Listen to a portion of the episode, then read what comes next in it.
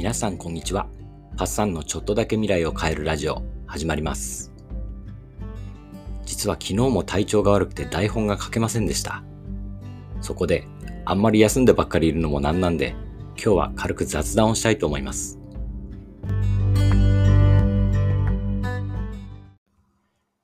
体調が悪いっていうのは、コロナのワクチンを打った副反応だったんです。妻の会社で家族もワクチンを受けられることになって、それで打ってもらったんです。妻はまだこれからなんですけどね、僕の方が先だったんです。打ったのは3日前で、注射自体は特別痛いってことないです。普通です。それで当日はちょっと打ったところが痛む程度で何ともなかったんですが、翌日の朝から頭痛が始まって、それでも熱はなかったんです。だから仕事も行ったんですが、だんだんしんどくなってくるんですよね。注射打った肩も痛くてなんか上がんなくなってくるんです。で全然仕事できないほどじゃないので、しばらく頑張ったんですが、休憩中はほとんど机に突っ伏して寝るしかなかったです。で、やらなきゃいけないことだけ終わらせて早退することにしたんです。帰って熱を測ると37度5分ありました。夜には8度5分まで上がってこれは一晩コロナにかかったのと同じ感じでした。なんでそうわかるかっていうと、実は僕、去年の去年の年末に一回コロナにかかってるんですよ。まあ、軽症の部類ではあったんですけど、3、4日は熱で動けませんでした。その時の感じとほぼ一緒だったんですね。で、次の日、えっ、ー、と、注射打って2日後ですね。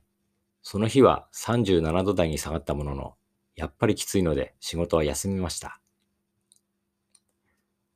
他にもコロナにかかってワクチンも打ったっていう人がいたんですけど、その人も副反応は結構きつかったそうです。コロナワクチンは1回目より2回目が副反応が出やすいっていうことなので、一度コロナにかかってる僕は最初の接種でもきつかったのか、それははっきりしたことはよくわかりませんが、ともかくワクチン打った後の2日間くらいは要注意ですね。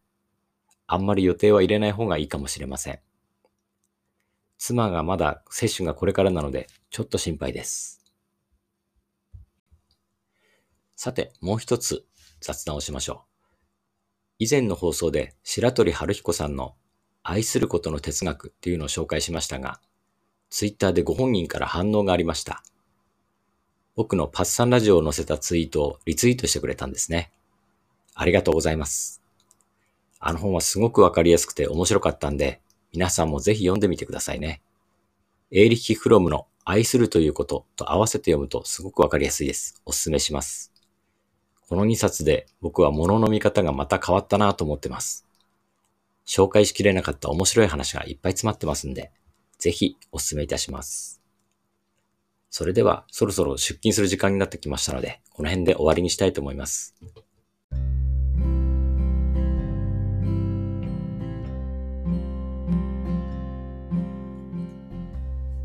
今日は台本が書けなくて雑談になってしまいましたが、えっ、ー、と、瞑想の話、まだもう少し続きますんで、また来週かな、月曜日にはあげたいと思いますので、どうぞお楽しみにしていてください。それでは、皆さんの未来がちょっとだけ良くなることを願って、バイバイ。